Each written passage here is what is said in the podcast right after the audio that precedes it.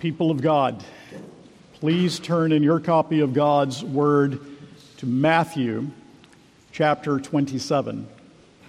Matthew's Gospel, chapter twenty-seven. We will begin reading at verse thirty-two to the end of the chapter.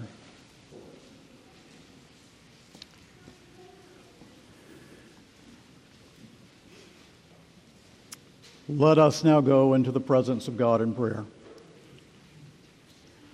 Our Father, Thou art everywhere present at all times, and yet in a very special way. Through Christ our High Priest, as we offer prayer, we are coming into the presence of the Holy God. And it is with reverence and awe that we approach the throne of grace. It is with boldness and confidence, but also with the deepest of reverence. And we ask very humbly that the word of the Lord preached in our services on this day would be used of Thee for the ingathering of the saints, that the lost might see their awful condition outside of Christ and trust in Christ alone for their redemption, and that we, the people of God, may may find ourselves communing with the triune God with great depth and a sense of reality which belongs to us as Christians because we are in union with our risen and ascended Lord.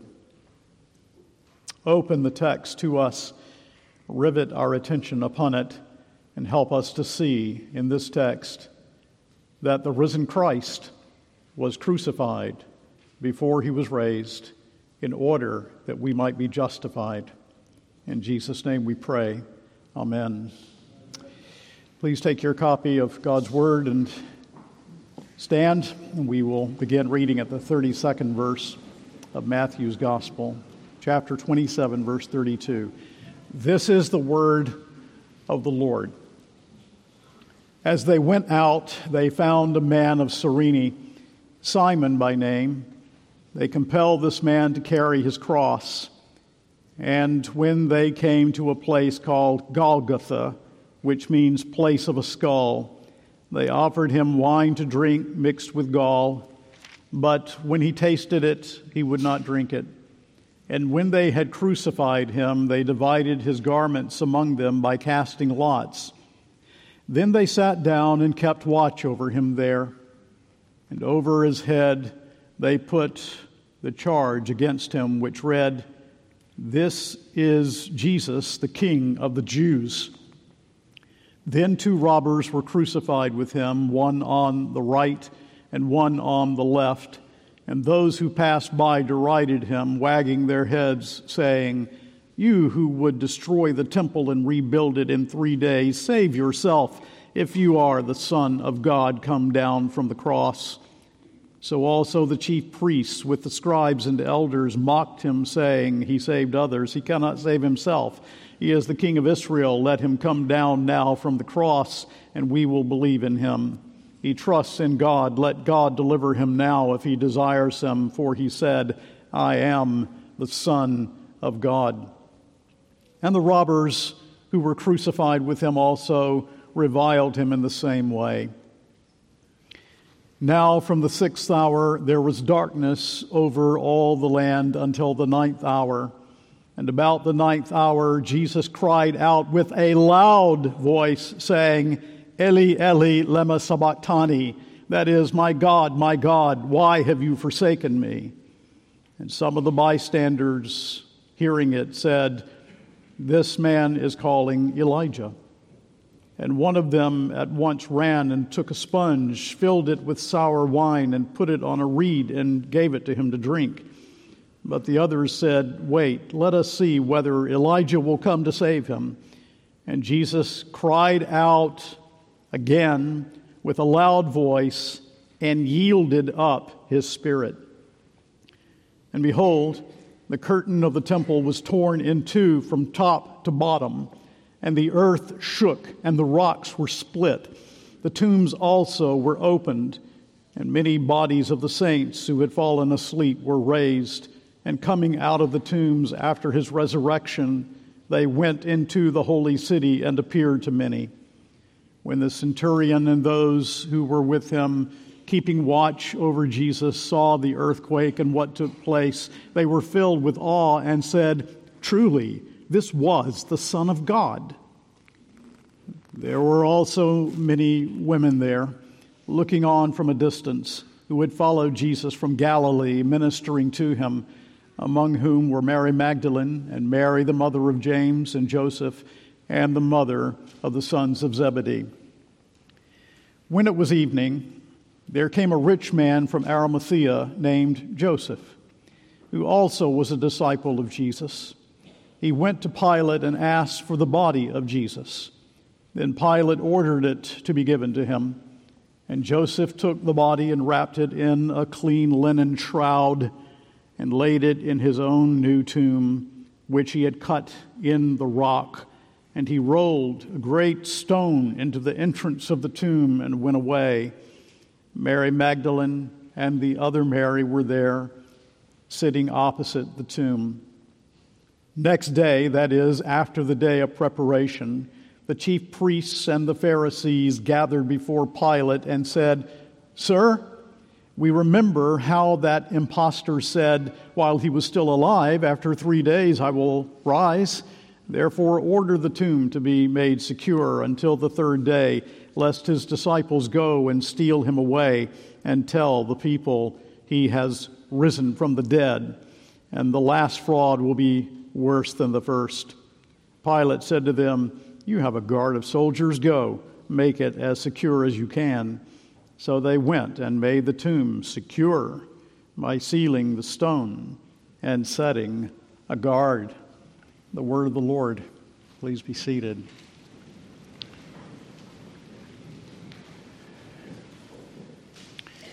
People of God, in Gethsemane, our Savior said, "My soul is very sorrowful, even unto death." And the event that Jesus had contemplated with such horror, yet with resolve and complete commitment to his Father's will, is now here. One of the old Dutch theologians said, think of it this way, that Gethsemane is the threshold. But now Jesus steps into hell. The scourging and torture seen already has been unspeakably degrading, but there is more here than man's hatred of God and of his Christ. There is what God in and through Christ is doing for the salvation of sinners. As we come to this text, we see the king, for Matthew stresses the kingship of Christ. We find the king humiliated. Usually the condemned man carried his own cross beam to the place of execution. Jesus must have carried it for some distance before becoming completely physically unable to carry it. He's outside the city walls, showing his rejection, but think of what it in, he had endured for the, the past fifteen hours. The upper room, Judas' betrayal, Gethsemane, the disciples deserted him, the trial before the Sanhedrin, and Caiaphas, Peter's denial, the trial before Pilate, the scourging by the Roman flagellum, torture, mocking of the soldiers in the praetorium. Jesus is in a weakened condition. He is fully God but fully man. And in his humanity, is he is weakened, carrying the crossbeam as far as the city gates. And then Simon is pressed to carry it the remainder of the way to Golgotha. Golgotha, the place of the skull. Perhaps because of its shape, named place of the skull. Perhaps because it was ceremonially unclean, it was called the place of the skull. But it was an ordinary place. It's the kind of place where Satan would want him to go. Just get him out of Jerusalem, get him out of the way, get him away from the crowd. Satan would like all men to forget him and to forget his cross. But as Klaus Schilder observed, Golgotha is situated between Mount Zion, representing the law, and the valley of Gehenna, representing hell. You catch the meaning, don't you? We can never forget Golgotha, for there our Savior met the law's demands. We can never forget Golgotha, for there he entered into our hell and bore the wrath of God for us, that we might never go to hell who trust in him. Jewish custom based on Proverbs thirty-one six was to give wine drugged with myrrh to those about to be executed. And we read in verse thirty-four, they offered him wine to drink mixed with gall, but when he tasted it, he would not drink it. Why would he not drink it? I think the answer to that is that he must endure completely the experience of our hell. He must bear our curse consciously in our place. But there are some who offer another explanation of this, that the soldiers, in offering him wine mixed with gall, which was not a narcotic, made an offering of the drink so bitter that it was undrinkable, and they intended it to be undrinkable, this argument goes. In other words, the soldiers are purposefully tormenting him with drink that was undrinkable, and like his father David in Psalm sixty-nine, he found no sympathy. And there they crucified him, and they crucified him in utter humiliation. This is the Lord of glory. He is obedient to his Father's will, even to the point of death, death on a cross. And he must know utter humiliation. The one who is the eternal Son, the second person of the Trinity, came down, down, down. The infinite one came infinitely down, and there is utter humiliation. For this is the way slaves were put to death. Our word excruciating still captures the idea of the torment of the cross. You know, I spent some time last evening reading in archaeological materials about the crucifixion. I, I will not repeat it. What our Lord endured was a bloody reality. Just to say, the victim would constantly attempt to bear himself up from suffocating, the bleeding from the scourging and the nails, the constant agony, the breathlessness, all of this was a part of our Savior's suffering. But in addition to this humiliation, there's the shame. Romans crucified their victims naked. Naked. The sinless Son of God, naked on a cross. And remember, from the Jewish perspective, the horror of it all, which should be our perspective as well as we understand it in view of Scripture. From Deuteronomy twenty-one twenty-three, that a hanged man was under the curse of God. And that's it, isn't it? That's what this is all about. The heart of it is that Jesus is bearing the curse of the broken law for sinners for whom he is substitute. He is paying the price of our sin to deliver us from hell. He is bearing the curse that makes us completely unacceptable in the holy court of God. He is bearing the curse to make us completely acceptable in his merit and righteousness in the holy court of God. The divided, they divided his garments among them, casting lots, unknown to them that they are fulfilling the very psalm that was read earlier by Pastor McNeil and that we sung just a few moments ago, Psalm twenty-two, verse eighteen. God is in control. And this is to be remembered as the great paradigm of our suffering, that even in those things that are inexplicable to us, God is in control. The Apostle Peter, preaching on the cross at the day of Pentecost, said, "This Jesus, delivered up according to the definite plan and foreknowledge of God, you crucified and killed by the hands of lawless men." The prayer that was offered when Peter and John had been imprisoned in the fourth chapter says, "For truly in this city there were gathered together against your holy servant Jesus, whom you anointed, both Herod and Pontius Pilate, along with the Gentiles and the peoples of Israel, to do whatever your hand and your plan had predestined to take place. The cross is no accident. Sinful men are fully responsible for their sinful deeds, and yet God purposed the cross and our salvation. He is in complete and sovereign control, even at those times and in those things that seem to us to be chaotic and completely out of His sovereign control. He is in sovereign control. But we also see the King, the great King, the King of the universe, the King of our souls, the King now mocked mercilessly by these sinners. The inscription that is found in verse thirty-seven, over his head they put the charge against him, which read, "This is Jesus, the King of the Jews." That was placed there in order to mock the Jews. The Romans had no idea. They were heralding the truth. This is the King of the Jews. God speaks His truth through the sinner's mockery. The wrath of men shall praise Him.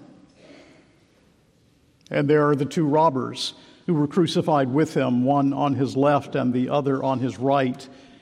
And maybe we are to remember James and John wishing to sit at His left and at His right in His glory. Are you willing to be baptized with the baptism with which I will be baptized?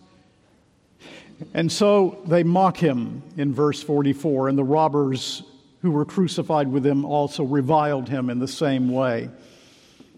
In the same way, because those who passed by mocked.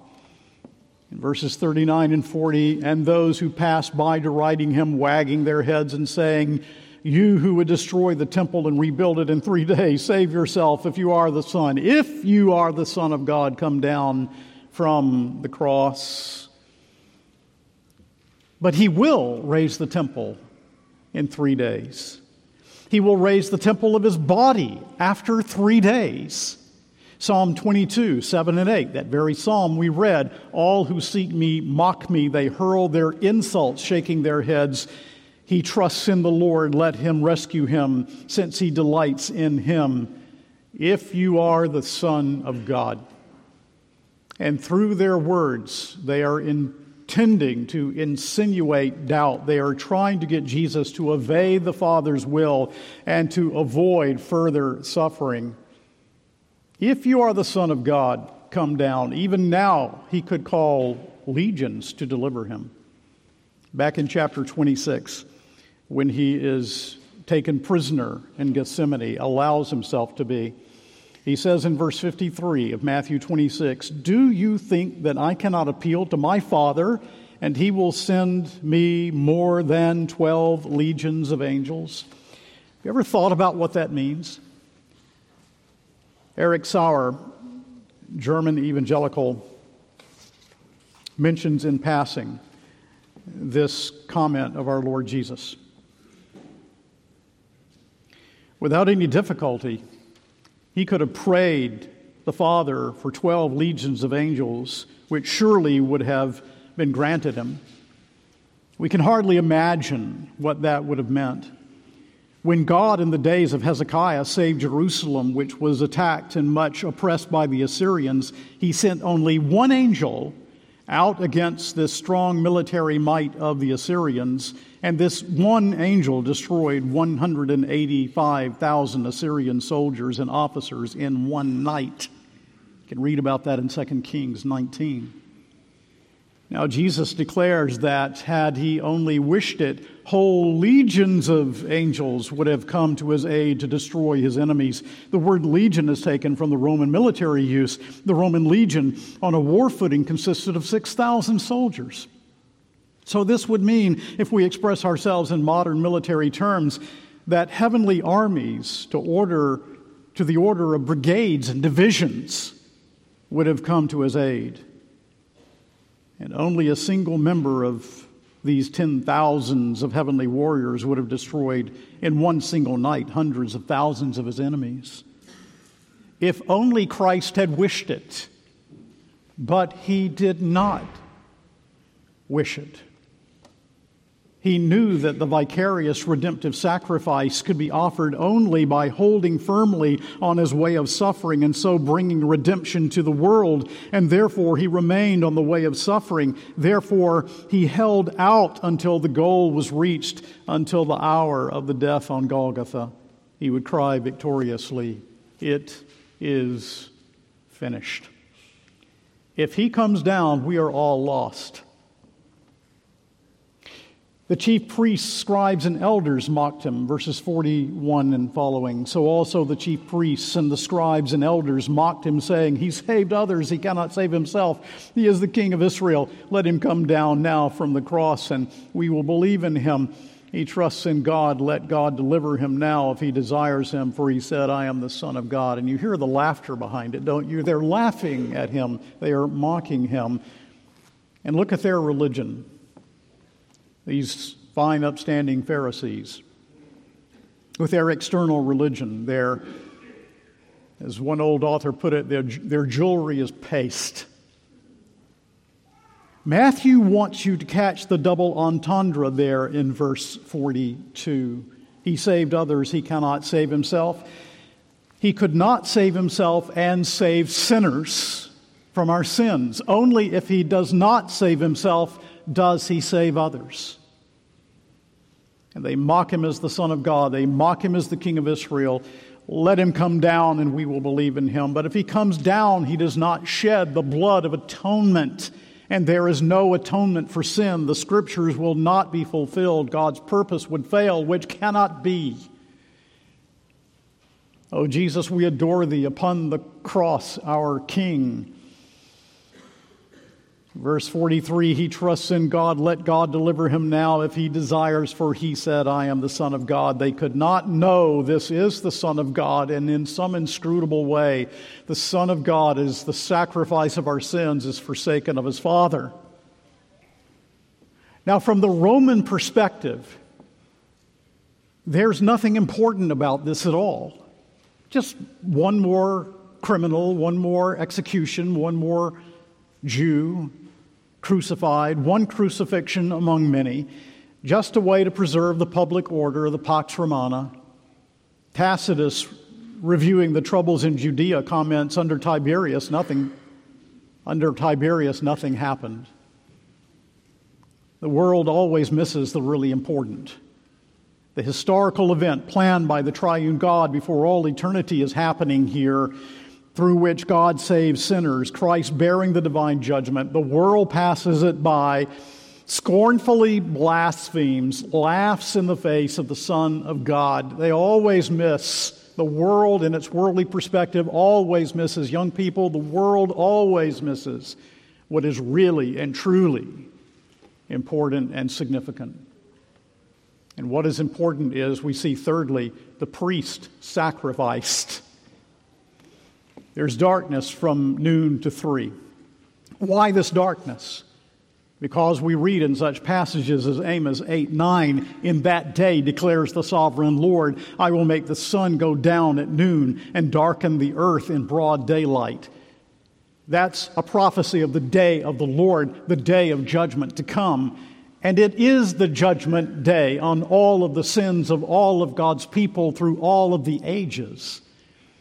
In Exodus, there was the last plague. The Lord kills the firstborn, and now in judgment, Christ leads us out of the darkness by, by his sacrifice, as he himself is engulfed in that darkness of judgment, sacrificing himself for our sins. And now, when the devouring angel comes to destroy us, the blood of Christ is over the doorposts of our lives, and there is now peace.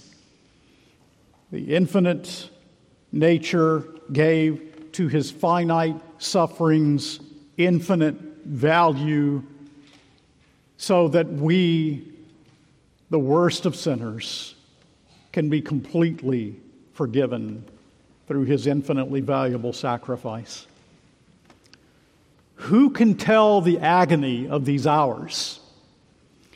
He bears the hell of his people. God is saying to his own son as sin-bearer, you be the adulterer, you be the murderer, you be the thief, The Holy Son of God, please hear it, the Holy Son of God is sin in God's sight, as the sin of his people is imputed to him, credited to him in our place.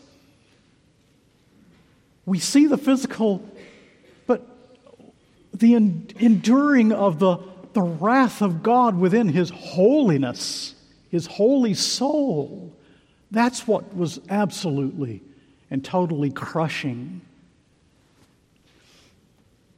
Matthew records the cry of dereliction in verse forty-six. My God, my God, why hast thou forsaken me? The very first verse of the Psalm twenty-two that we read earlier. The experience of Gethsemane now comes to completion. He is alone. There's no one with him. He's in the darkness. And he quotes his own words spoken of him by prophecy long ago. Schilder, in his great work on the sufferings of Christ, his trilogy, says, we can say now that he was in hell as the perfect stranger. He did not belong here. He could not acclimate himself to that place. How do we understand this? How do we understand these words? My God, my God, why hast thou forsaken me? What is happening here? He hath made him who knew no sin to be sin for us, that we might become the righteousness of God in him. Second Corinthians five twenty-one. Galatians three thirteen, Christ redeemed us from the curse of the law by becoming a curse for us, for it is written, cursed is everyone who is hanged on a tree. Elizabeth Barrett Browning, she understood. Yea, once Emmanuel's orphaned cry, his universe hath shaken. It went up single, echoless, my God, I am forsaken. It went up from the holy lips amid his lost creation, that of the lost no son should use those words of desolation. He cried, why have you forsaken me? That you, believer, may never cry, my God, my God, why hast thou forsaken me? So the priest now is mocked as a prophet in verses forty-seven and following. And some of the bystanders hearing it said, this man is calling Elijah.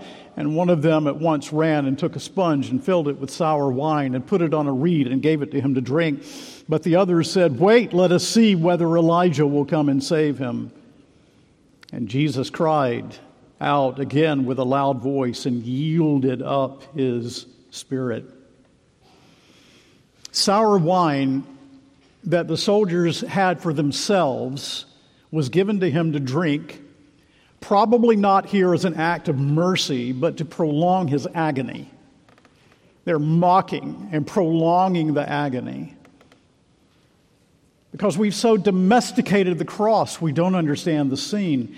We should never minimize the physical suffering of Christ, but we also should remember the great issue here is Jesus is bearing the wrath of the eternal God against my sin, the sins of his people. On the cross, there was more than met the eye. In the darkness that prevailed when no man could see, Jesus endured in body and in soul those unknown sufferings, things known only to him. Thank God that we will never know. And he did it willingly. As the old theologians used to speak, this is the whole-souled suffering of the Son of God, willingly. And we see that willingness especially as we look at the fourth thing here, victorious death. Because we read in verse fifty, and Jesus cried out again with a loud voice and yielded up his spirit. And we know from John's gospel, he cried out, it is finished. Matthew simply says, he cried out again with a loud voice. The gospel writers record only certain things that are intended for their purpose in God's revelation. But he yielded up his spirit. He gave his life. No man could take it from him. So listen, at the moment of forsakenness by his Father, when the cruel torture was at its height, Jesus sovereignly gave his life in an atonement for sin, and it then was finished. And the cross was, in reality, his royal throne. And the victory is seen also in the curtain. The curtain that separated the holy place from the Holy of Holies, that part of the temple into which the high priest went once a year in order to make atonement, pointing to the coming of Christ. The, the curtain was torn by the hand of God, not as things typically unravel from bottom to top, but from top to bottom. God himself in his sovereignty tore it. Jesus, our high priest, has entered the veil for us. The death of Jesus has opened the entrance into the presence of God. No matter how deep your sin has been, no matter the corruption of our nature, no matter how deep our depravity, no matter the ugliness, sheer ugliness of our rebellion against God, if your trust is in Jesus Christ, it is paid for in full. As the choir sang about three weeks ago, Jesus paid it all. All to him I owe. Sin had left a crimson stain. He washed it white as snow. And Jesus is now the new temple, the meeting place of God with man. The victory is also seen when the tombs were emptied. Verses fifty-two and fifty-three. And the earth shook and the rocks were split. The tombs also were opened, and many bodies of the saints who had fallen asleep were raised. And coming out of the tombs after his resurrection, they went into the holy city and appeared to many. The earthquake, of course, being a symbol of God's presence as seen at Sinai and of the judgment as we read in the book of Revelation, a great sign of the victory of the cross, of the resurrection of Jesus that will take place in just another chapter, and of access to God. And it says that the salvation of those dying before Jesus came, their salvation is totally dependent on Jesus, just as those of us who come after his cross are saved completely by his atoning work. The age to come has now entered into this world. And the victory is seen in the Roman centurion's confession and others who were with him, in verse fifty-four, when the centurion and those who were with him keeping watch over Jesus saw the earthquake and what took place, they were filled with awe and said, "Truly this was the Son of God." And a Gentile was the first to confess him. The darkness, the earthquake, the cry, most of all, the noble demeanor of the Lord as he suffered on the cross, evidently were used of the Holy Spirit to convince the centurion and others with him that this was the Son of God. The Jews miss it. The pagan sees it. This is the grace of God. And the women are there doing what the disciples should be doing. They were the last at the cross. They will be the first at the empty tomb. Think on the glories of the cross. That God has created man upright, and man has sinned, and there is a breach, and such a breach that we hate the God who is. Let me ask you, who are unconverted, who do not know Jesus Christ, do you realize that God is infinitely holy? Do you see that you are hopeless and helpless without the one who paid for sin on the cross? Believer, do you understand that because of the cross there is not one drip of wrath that remains for you? That the Lord says, because Jesus paid the price of our sins, the mountains shall depart and the hills be removed, but my kindness shall never depart from you. The glories of the cross, God is holy, but the last of the law's threatening has cracked over the, the head of the Savior. And God says, peace. But then finally, we see our Lord buried. Our Lord buried. Tacitus said people sentenced to death forfeited their property and were forbidden burial. An hour or two before the Sabbath would begin, Joseph of Arimathea, a wealthy man who himself had his own new tomb that had just been dug out of the rock, came and made a bold request of Pontius Pilate that he might take the precious body of Jesus. And the women follow him there, and that explains how the women know where to come on resurrection morning. And Matthew also mentions that, as I said, he was a rich man, fulfilling, of course, Isaiah fifty-three, nine through twelve.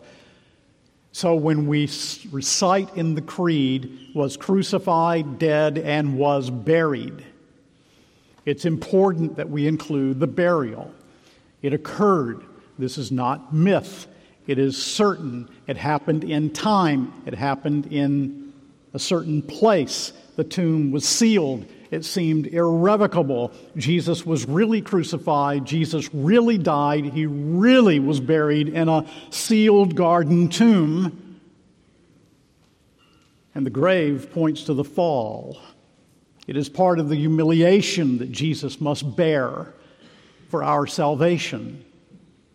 As someone has said, and since the mediator had been appointed to suffer humiliation publicly, the grave must necessarily be a part of this complex of shame and disgrace. It is a public demonstration of the fact that the Son of Man is dead, is really dead. And Pilate, Pilate, we want to seal the tomb because he said he would rise from the dead, and maybe his disciples will take his body. You have a guard, probably referencing the temple guard. You just seal it up. You seal it up tight. You seal it up securely. That's right, seal it up, seal it up tight. It doesn't matter, because death cannot keep this prey. Jesus in the tomb, three days. My heart leaps into my mouth as I think of Easter Sunday morning. And we await the next chapter in this history. We await what we already know to be true. Jesus rose from the dead.